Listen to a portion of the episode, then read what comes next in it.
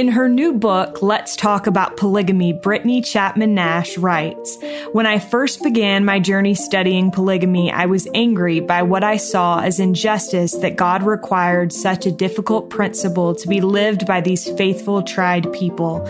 But as I studied the personal writings, stories, and testimonies of polygamists accepting them on their own terms, I found peace. The practice could never have been sustained for a half century by compulsion, manipulation, or simple sexual desire. Those who set the foundation of the Latter day Saint faith were not two dimensional superheroes as they are sometimes portrayed, but they were complex, strong, intelligent, full bodied kingdom builders who were willing to leave loved ones, wealth, comfort, and native countries for what they believed to be true. This same willingness drove them to accept polygamy, a practice they accepted as a commandment of God instituted in their time for His unique purposes. End quote.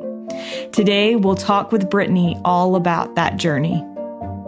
Brittany Chapman Nash is a specialist in Latter day Saint women's history and co edited the award winning four volume Women of Faith in the Latter Days series and Fearless in the Cause Remarkable Stories of Women in Church History.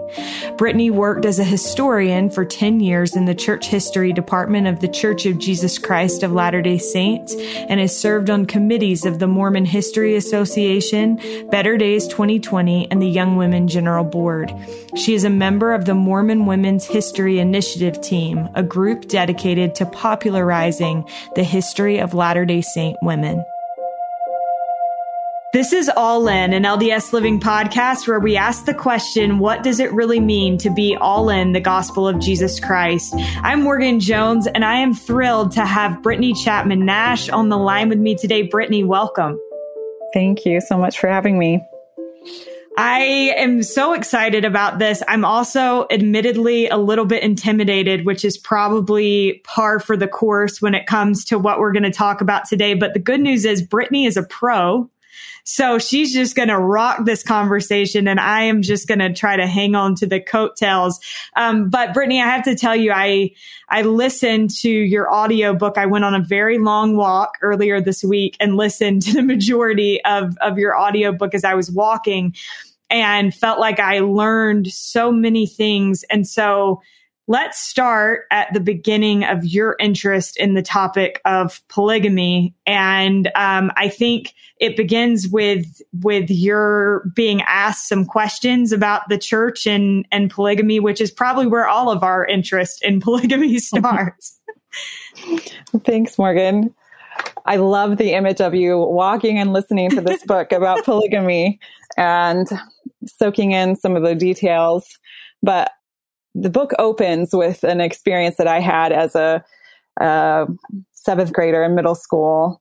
And my teacher, we were discussing like uh, United States history, and my teacher was talking about Utah. And one of the first things he mentioned was about how, about the polygamous Mormons in Utah. And so I felt like, oh, I, I have to clarify that Mormons no longer practice polygamy. I felt this, you know, need to defend my faith and clean up a common misunderstanding. So I raised my hand and timidly just said, Mormons don't practice polygamy anymore. And I had like not uttered a word in the classroom the entire year except for that um, little statement there. And they're like, and, she speaks. Yeah, totally. And so I just, that moment's kind of seared in my, my memory. And as the first conversation I, I've had, I had about polygamy. And since then, I've had a lot of great opportunities to study polygamy and became interested in it. Well, my some ancestors of mine practiced polygamy, and so I was introduced to the concept uh, as a child, learning about those ancestors and hearing their stories. And so that's where my introduction to the uh, lived polygamy was. But I came to understand later that some of those family, the family lore I was told was incorrect, which is one of the great things about studying history is you can learn what were things really like instead of what was family tradition. That's interesting. What were some of those things that you were maybe told as a child that then you came to find were not true? Well, one of my ancestors is named Ruth May Fox, and she was a prominent woman in church history she, and Utah history. She was really involved in this in suffrage in the suffrage movement and and other women's causes and she was also she served in the young women general board or what was called then the young ladies mutual improvement association. And so she was involved in working with the youth for over 40 years on the general level. And she became young women general president in the 30s oh wow. And uh, when she was in her 70s so a long life of service. And her husband married polygamously when in 1888, so nearing the end of the time that polygamy was uh, a more widespread practice. Um, and so she was the first wife in a polygamous union. And so the family lore was that after Ruth's husband, Jesse, married a second wife whose name was Rosemary Johnson, um, what I was told was that he married Rosemary and lived the rest of his life there, and, and Ruth was left alone uh, to support herself and her family. And so I kind of grew up with this like romantic tragedy of how heartbroken Ruth must have been and how difficult everything was. And so once I started learning about about Ruth's actual experience living polygamously, found out it was completely opposite from that, looking at um, letters and censuses and, and, documents between Jesse and his second wife, Rosemary, plus historical context of things actually going on with the law and prosecution of polygamists and how that affected Jesse. Jesse actually, in reality, lived primarily with Ruth, and Rosemary lived a remarkable life and lived much of her life kind of just, I feel like fending for herself. Jesse was there to support, but she also, she li- lived primarily on a farm, raised her chil- most, most of her children on this, on a farm and ran the farm and just a remarkable woman and totally different from like complete opposite from what I was, what I understood as a girl. That's so interesting. So, as we get into this interview and as we talk more, we're going to talk about kind of how to look at these things. And that, that was the biggest takeaway for me from your book. Of course, you give a lot of information that I think may be new to people that haven't completely dug into this topic. But I think the biggest takeaway for me was yes, you can you can look at all of these things, but also like here on your own, this is how to look at it. And here are things that you want to make sure that you consider. And you just highlighted some of those things in telling about that experience. So we'll get more into that. But before we do, I want to highlight something that you said in a talk that you gave at the Fair Mormon conference. And I will be honest and say that I had never thought of plural marriage in this way until I heard you say this. And when you said it, it rang true to me. So you said, I have since come to view plural marriage as a part of the Latter day Saint history to unapologetically own and to hold as one of the most valuable testaments of faith in the history of the Church of Jesus Christ of Latter day Saints. So before we get into any of this, why, Brittany, would you say that you have come to believe that to be true? And why is viewing it as a testament of faith important in, in your approaching it? When I first began studying polygamy, it was through my ancestor, Ruth May Fox. I was working on my master's thesis and wanted to feature her writings. She left diaries and an autobiography um, detailing a lot of these experiences um, that Utah women were having at the turn of the of the 20th century, and so I wanted to to highlight her life as an example of being of of a Utah woman um, through her life writings. And I started learning more about polygamy in that context. And I was really uncomfortable with what I was learning. I had never studied polygamy before beyond what I had learned in seminary. Um, and, and really, I don't recall learning any in my, uh, I graduated from BYU. I don't recall learning much at all about it in my um, classes there and uh, nothing deeply, at least. So the history that I was learning was new and unfamiliar and uncomfortable to me. I didn't quite know what to do with it. And I was kind of left to my own devices to try and interpret what I was learning through um, people's writings and then scholars' uh, views of what was happening. And so did not fit in with the tidy paradigm of church history I had, I then understood, I, I knew at that time. And um, it made me upset and confused. And I probably would have stopped learning about polygamy at that point if I wasn't forced to learn more about it because I was writing my thesis about Ruth's life. And um, so it was that force of moving past that discomfort into the discomfort of learning more about polygamy where I really came to terms with it. And I really was, I read a breadth of sources and was introduced to a lot of women's personal experiences about it. And for me, that really turned the page between learning about po- polygamy on an academic level through articles and books written by scholars and and then learning what lived polygamy was actually like. What did the people have to say about it? And why did they live it? What were their testimonies of it? And that totally shifted my perspective.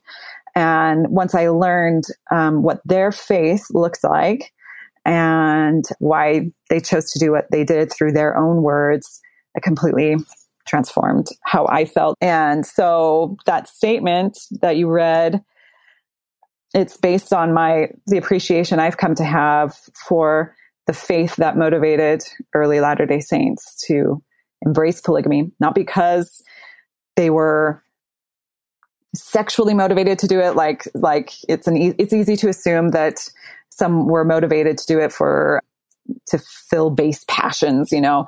And then uh, that's that was kind of i think my initial concern. And i think a lot of other people may have viewed it with that concern that it was for immoral purposes that it was created and sustained.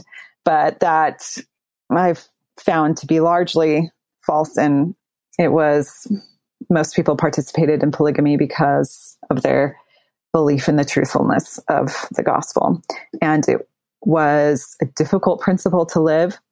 I think, at least initially, most people would say they would never dream of living polygamously, who eventually chose to practice, uh, particularly in the first generation of of Latter day Saints who chose to live that way.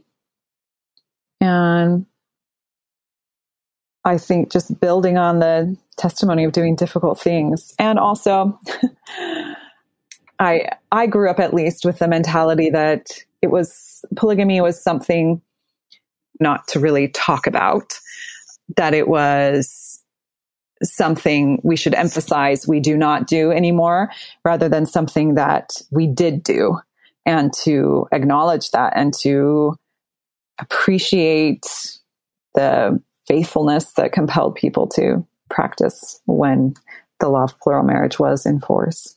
Yeah.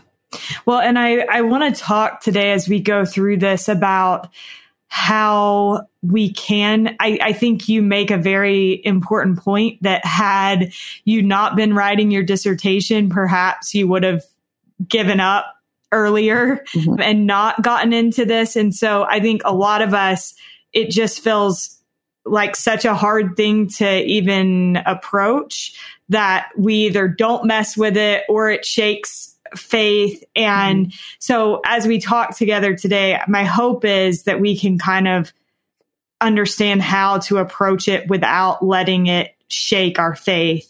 Um, so maybe let's get into some of these puzzle pieces that you highlight in the book. Um, you talk about how when we're looking and, and seeking to understand polygamy, there are five different puzzle pieces that we need to explore. The first being theology, second, historical context, third, strong historical sources, fourth, stories from polygamous individuals or their children, and then fifth, religious faith.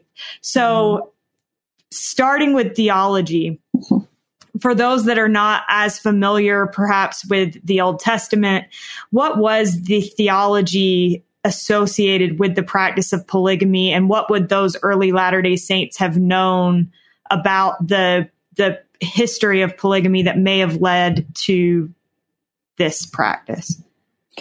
The theology of plural marriage, I think, is really complex. And to me, it is a prime example of the evolutionary process of revelation that Joseph Smith experienced as the church was being established. So it's sort of layer upon layer, eventually led to what became the practice of plural marriage. So there are many different reasons why people chose to practice uh, based on theology. And you mentioned the Old Testament practice of, of polygamy, and that certainly played a part into one of the reasons expressed that with the, the restoration of the church, there was to be a restoration of all things, um, one of which was the Old Testament practice of polygamy. And so kind of with the evolution of of the doctrine of marriage, how it became unique uniquely LDS was that marriage was kind of a, a heavenly state of being. So that in itself was different sort of concept than maybe other Christian churches would have anticipated.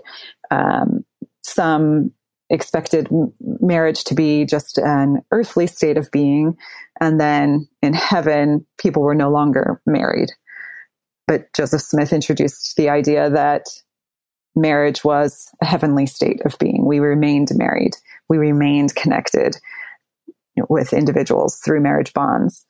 And then there came the concept of, of eternal marriage, kind of as a natural evolution from that. And and then from that plural marriage and then the sealing keys being brought into that and how the sealing keys allowed those marriage bonds to be eternal. And then you also have the revelations about the celestial kingdom and the three degrees of glory and then further the degrees of glory within the celestial kingdom and how the sealing ordinance is kind of like the entry point into the highest heaven in, in the celestial kingdom. And that becomes pivotal. So it, the theology evolved to be a very family centric theology where family is at the center of heaven in so many ways. Uh, the only document that we have from Joseph Smith himself about the theology of polygamy or the theology of plural marriage is Doctrine and Covenants 132. And so that is really the only document we can go to to point to its theology from Joseph Smith. And then there are a lot of other theological points like that evolved again over the years. And I found personally, from my experience, trying to unpack the theology, it, there was a lot of different ideas, um, those secondary ideas for why theologically plural marriage was was part of of that marriage covenant. Yeah. Well, and that makes sense. I think I think about like this is dumb, but there are a lot of different reasons that people say like if a friend asks you why don't Latter-day Saints drink tea and coffee? there's a lot of like people making up their own theology for why that is. And so it makes sense, yeah. you know, that different theories would be, would be kind of bought into. But you mentioned that when you were trying to better understand Ruth May Fox, the historical context was also helpful to you. Right. So maybe that might be a good example for what you mean when you say to look at the historical context. Yes, and sources as well. Because okay. I, if I just listened to family lore and not explored any more deeply myself, or um, there was a there's a typescript of her autobiography, and all she just includes one paragraph in a 50 page autobiography about plural marriage. And so if I just simply read that paragraph and then what I had heard, my perception of her polygamous experience would have remained the same. But right. when I read diaries, read Rosemary's records, read letters between Jesse and Rosemary, I learned much, much more of the big picture, what was actually going on, not just my limited understanding and then then filling in all of the blanks with my own ideas. Yeah. Um, yeah. So, Brittany, what would you say historically was important for you to understand about what was going on at that time surrounding mm-hmm. Ruth? Well, in their story in particular, they Jesse and Rosemary married in 1888. So, uh, and during that time, there was lots of prosecution of polygamous men going on. And so polygamous marriages were really kept very quiet. Ruth was, I mean, there's a few, Ruth was not present at the sealing ceremony, which was often at, er, in earlier periods when there was, when prosecution was not as heavy. First wives were often present in the sealing ceremonies, but Ruth was not there. It was done at night. They didn't even know who had married them. So even the sealing, the person conducting the sealing was kept confidential for the sake of law prosecution. And so it would have been at that time, most polygamous men lived with their first wife, who was their legal wife. To do otherwise would have been very reckless, I would say, legally reckless, and increase the likelihood of their being arrested and put in prison and fined and or their wives being subpoenaed and all the different things that happened at that time when they were trying to when laws were being enforced trying to end the practice of polygamy. Okay. Did that, did that make sense? Yes. Uh-huh. Okay. it did. Yes. I'm just trying to to digest. Um, okay. So so then you have that it's important to to also explore the stories from polygamous individuals and their children like these stories of lived polygamy. And you talk about how everything is not as black and white as it may seem. And i think this is true of all history. When we look back on it when we look back on it it seems like oh this is like very black and white. This is very clear. And then actually things are not and and they're not now so why would they be then? But for example you say not all polygamous marriages were unhappy and not all monogamous marriages were happy. So what did you learn in your research about these polygamous homes and whether people were happy in them at all or not? For some reason um, when i began learning about polygamy i viewed it as something different than monogamy, like totally separate worlds. And in some way they were because they were juggling different dynamics, but in other ways, not at, not at all. I mean, it's the same institution of marriage. And so why should I expect that plural marriages would either be all unhappy, which was kind of my, my initial perception. Like, how could it be otherwise than all, everybody was unhappy and they hated their situations but no, people adapted. Some people came to really appreciate the the relationships within their plural marriages with with their husbands, with their sister wives. Some marriages may have thrived even more because of the more autonomous relationship that many women had with their husbands.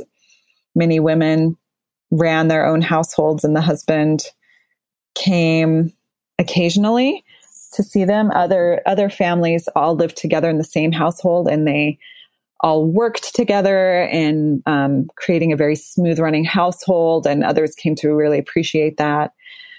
And then there were others who were in those exact same situations, and it was just miserable um, because of the different personalities and different different circumstances in their individual situations. So, I would say some some monogamous marriages thrive, and others are extremely difficult, and some marriages monogamous marriages last, and some do not last, and the same is true of of, poly- of plural marriages. Some lasted, some did not. Right which makes a lot of sense.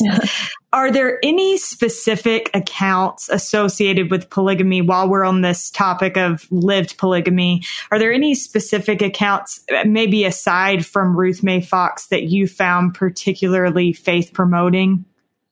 There are many different accounts that really affected me, sort of brought new understanding of what was possible in human relationships as far as levels of patience, forgiveness, acceptance, willingness to try to work together.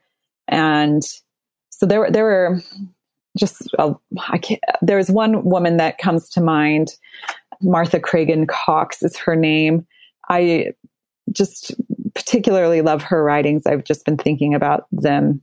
She's one woman who found great joy in her relationship with her sister wives in a way that opened my eyes to how to the positive aspects of of of what could be in these relationships. So she had two other sister wives and gave this beautiful statement about how grateful she was to know that let me see if I can find it real quick. Okay. Yeah. Take your time it just makes me so emotional every almost every time I read it. I'm just like, oh, how do they do this? Well, even when you said like she had this beautiful relationship with her sister wives, I kind of got chills a little bit because I'm just like, man, these are these are better women than me. Yeah, they they really they learned things that we cannot learn in the way that our society, uh, our marital arrangements are now.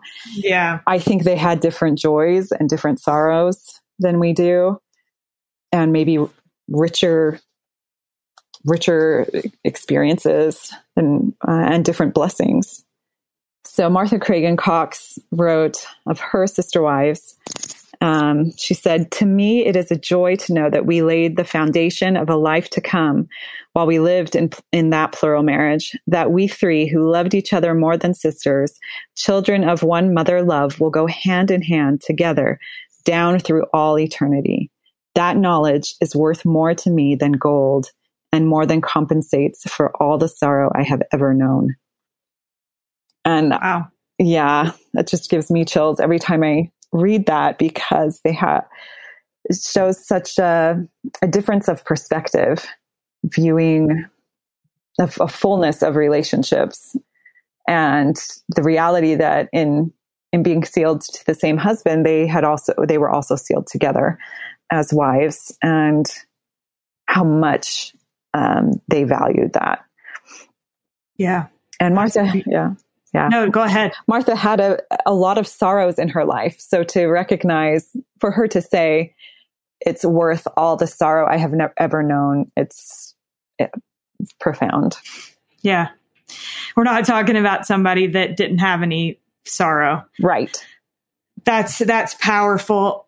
Brittany, let me ask you this. The last point, religious faith tell us a little bit about what you mean by that. What does it mean to look at that aspect? Okay. Religious faith was to I believe that religious faith was at the core of their motivation for marrying plurally. otherwise, most would not have. They were living a commandment. And although some some people's motivations well i suppose we'll talk about the abuses of polygamy later but i will just speak in general terms like generally the majority of people who practiced plural marriage did so because they believed that Joseph Smith was a prophet of God. They believed that he had received revelation that the law of plural marriage was to be in force again. And they believed church leaders who encouraged them to practice and the testimonies of fellow saints who practiced. And they believed it was a commandment of God. And that is why some chose to do it. Majority of church members did not, a minority of church members chose to practice polygamy. Um, but if it's calculated if if we were to calculate the number of Latter-day Saints who were either children of a polygamous couple or belonged to a polygamous family through marriage. It was tens of thousands of, of Latter-day Saints who belonged in some form to a polygamous family. Yeah. That's really, really interesting. While we're on that topic of, of ways that one thing that struck me as I was preparing for this interview is that you said polygamy was a practice that was vulnerable to abuse and that cannot be excused. However, plural marriages formed in good faith were the norm. How do we see plural marriage being abused when we look back at history? Mm-hmm. One of the big questions I had to ask myself while writing this book, one thing I really wanted to understand uh, while studying plural marriage is what was the role of agency in polygamy? Because I wanted, I, I wanted to understand were people feeling compelled? Were they being forced into these plural marriages? Or were they actually choosing them? And agency the freedom to choose was a huge part of both the sealing ceremony and the process in place for marrying plurally and in women's and men's personal accounts. Agency was huge. And so I think when abuses occurred in plural marriages, that sense of agency of choosing plural marriage was not there there were women, and usually it, it was young, young women or ages 14, 15, 16 who felt compelled to enter plural marriages. And I included several examples in the book to help illustrate those points. There was a period in church history that was has been called the Reformation, which was in 1856, 1857 just a period of maybe a year at the most where plural marriage was really being preached and repentance and commitment to the gospel was on people's minds. And it was during that period where plural marriage reached its peak. More people married uh, polygamously than at any other time. And a lot of several people like there were strange some strange and conflicting things being preached in lo- local places and they differed. Some young women recorded um, either their parents pressuring them into marriage or they felt religious pressure um, from doctrine being preached to enter plural marriages. And then also others record later like of one one young I'm thinking of one story in particular of a young woman who was essentially tricked into marrying someone plurally under the pretext that she was receiving her temple endowment. So these really bizarre and horrible, horrifying things happened. And again, these were exceptions, but they did happen. And right. we expect more and we expect differently from people because this was a religious practice. And uh, as some I'm thinking of different quotes from from women in my in my mind as I'm talking with you, but uh, how Latter day Saints saw this happen and they were equally appalled as we are. You know, they weren't blind to accept these abuses of the practice. And part of that, like they, there were some liberal divorce laws in, in Utah and within the church in general to allow, I, I feel one of the reasons was for women to reclaim agency who may not have felt that initial freedom of choice. The young woman that I mentioned who was tricked into being a plural wife, she divorced after a few years, and other women did that too. The the the women who married during the Reformation period, there's the highest divorce rates from women who married from that period and elsewhere. So about it's possible that about one in four polygamous wives did did divorce so agency was still there, even even uh, if if plural is just weren't working and people didn't want to live that lifestyle, they did not have to.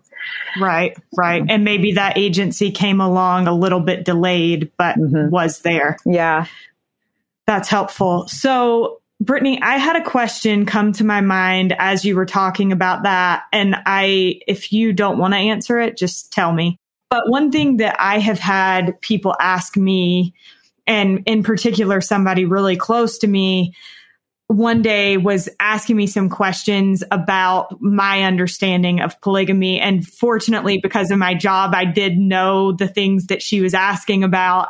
And so you could tell as she was going along and saying these things that she was like, I can't believe that you believe in this church that mm-hmm. these things happen. And specifically, one of the things was, did you know that Joseph Smith had a 14 year old wife? Mm-hmm. And after it was kind of funny because this person, as we went along, like I said, it was kind of like, I can't believe that you would still believe in this church. But then at the end, it was almost like, oh wow like you actually do know what you believe. Hmm. And then and then she said to me so how knowing all of those things how can you believe that joseph smith really was a prophet? And i tried to like share my how i would answer that question but for you brittany how would you answer that question i would say that there is an assumption of intent there because Unfortunately, we don't know more about Joseph Smith's theology of plural marriage. And also, so that's one thing. And then also, I would have to include the element of agency there as well. We could, and then what did it mean to be sealed and why? Um, so, some uh, accounts exist that, or one one explanation uh, about that particular marriage is that it was a way of connecting families. So we we often think of marriages today as kind of vertical, husband wife, and then their immediate families. But in Joseph Smith's time period, they tended to think more horizontally about the sealing ordinance and they would be sealed to a family member to unite those families together. So a husband wife would be sealed, and then other members of other families could be sealed. So you're kind of creating this network of families. Some have suggested that that was the case. And Helen writes about this. So that's the first thing you want to go to is what did Helen say about this? Who cares right. what anybody else says? let, let her talk for herself. What is she saying? And um, she writes about it quite a bit. And she said that her father had a great desire to be connected with the prophet Joseph Smith. And she was seen as a way to link those families. So her father is the one who approached her with the idea. And at the same time, she was taught that it would, being united with Joseph Smith with the sealing ordinance, would affect her and her family um, eternally. And she was willing to make those the marriage covenants believing uh, that she would receive an eternal reward. Did the did that marriage include intimacy? We don't know. Helen left a a poem that said she made that marriage decision for eternity alone. And that has been interpreted by some to mean that there were no sexual relations. It was just a marriage for eternity alone. And so I don't think we will ever really know the answer to that question. But I would say, like, just what did Helen have to say about it? And that's what matters most. I think it also calls into question Joseph Smith's character. I think that's what a lot of what some people worry about with that. And there's so much nuance that goes into the documents he created at the time, the documents left behind from people talking about plural marriage at that time. I am comfortable with the answer of I don't know. We and the reality that we can't know the answers to all the questions. And in this case, I I think it's good to seek out all you can, but also with the understanding that we may not know all we want to know about that particular scenario. Right. But, right. I think that's helpful. So, Brittany, when we're talking about this, and this is a topic that is difficult for people to wrap their heads around, and when you have studied it and still are a believing um, member of the church, why have you come to appreciate this aspect of our church's history? Um, I respect Latter day Saints in the 19th century for acting according to their convictions. Um, they believed the gospel and they knowingly entered uh, plural marriage, knowing that it may be a be that it would be a trial, and they did that because of their faith in God's commandments and of their commitment to the gospel. And I I respect that.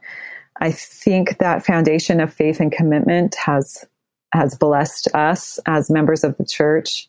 It's given us an, an attitude of faith and commitment to the gospel because so much was required, particularly in I in the earlier days, and and that they did make many of their choices because of what they believed would the blessings they believed they would receive in the next life.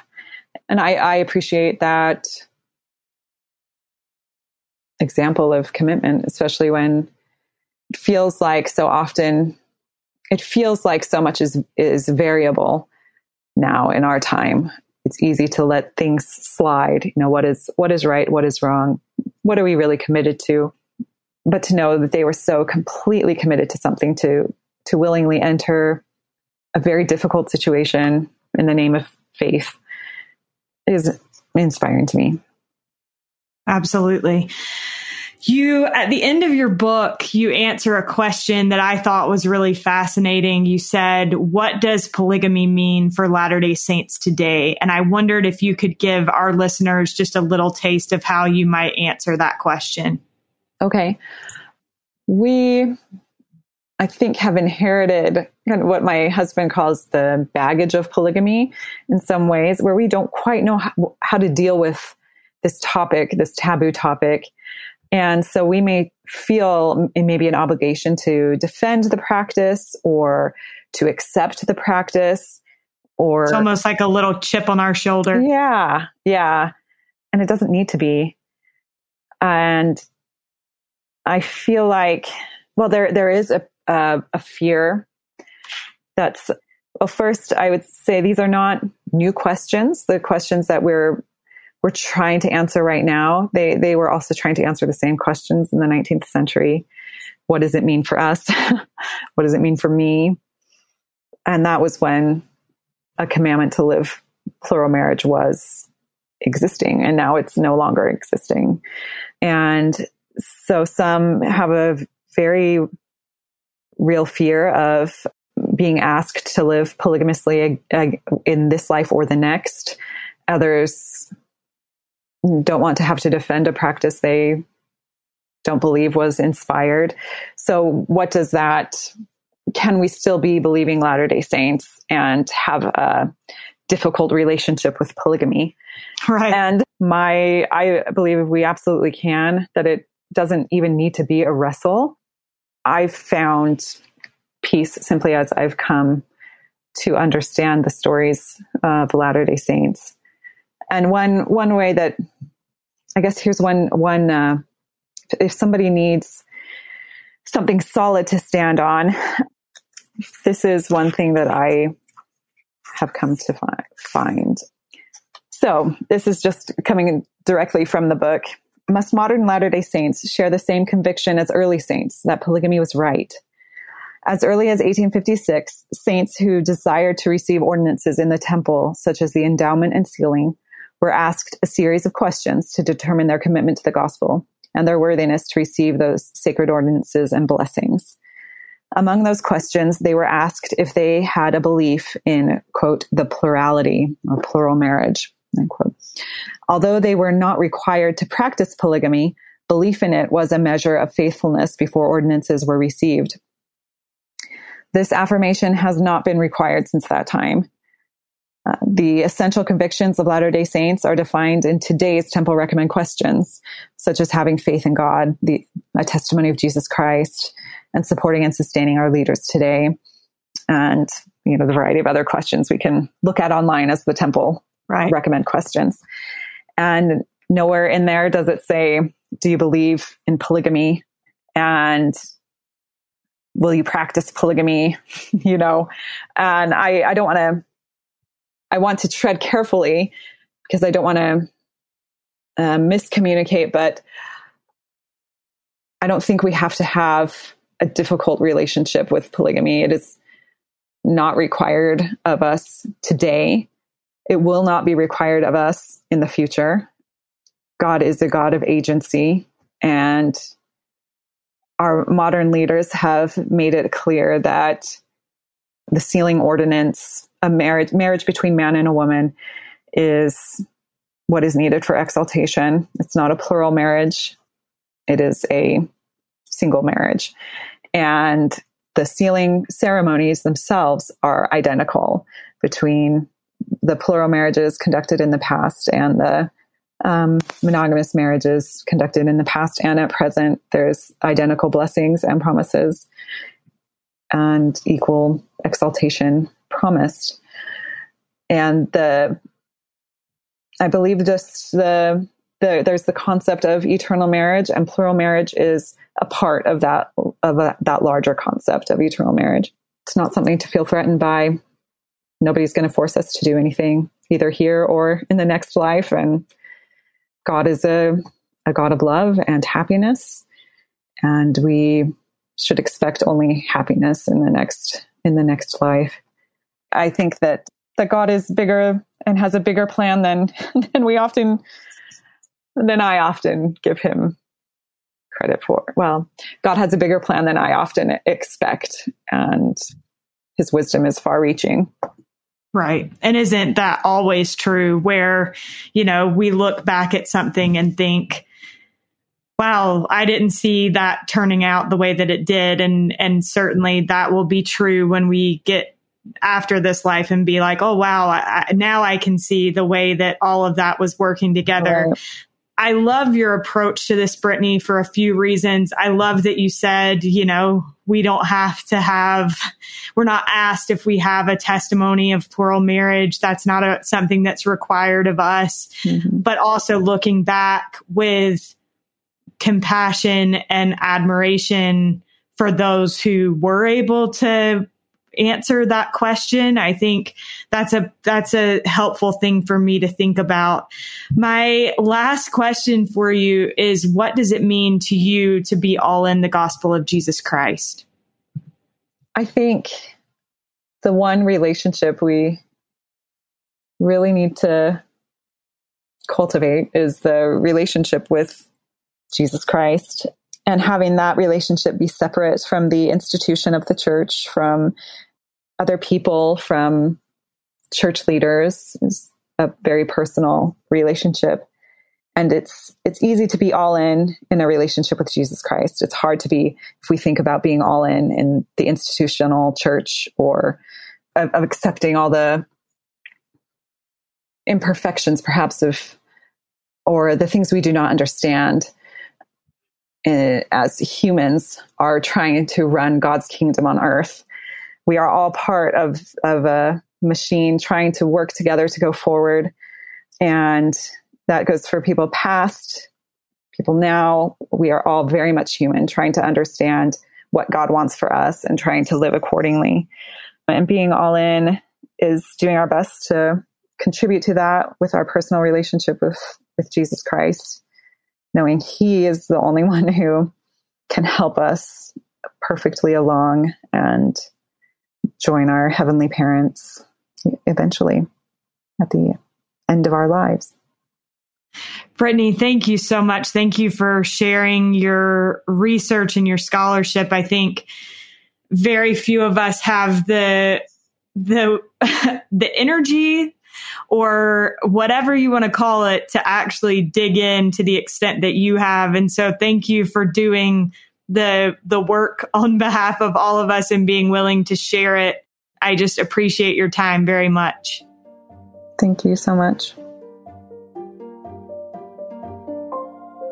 We are so grateful to Brittany Chapman Nash for joining us on today's episode. You can find Let's Talk About Polygamy in Deseret bookstores now. Brittany's book also includes a list of additional resources for those who may be interested in learning more. Thanks to Derek Campbell of Mix It Six Studios for his help with this episode, and thank you for listening. We'll be with you again next week.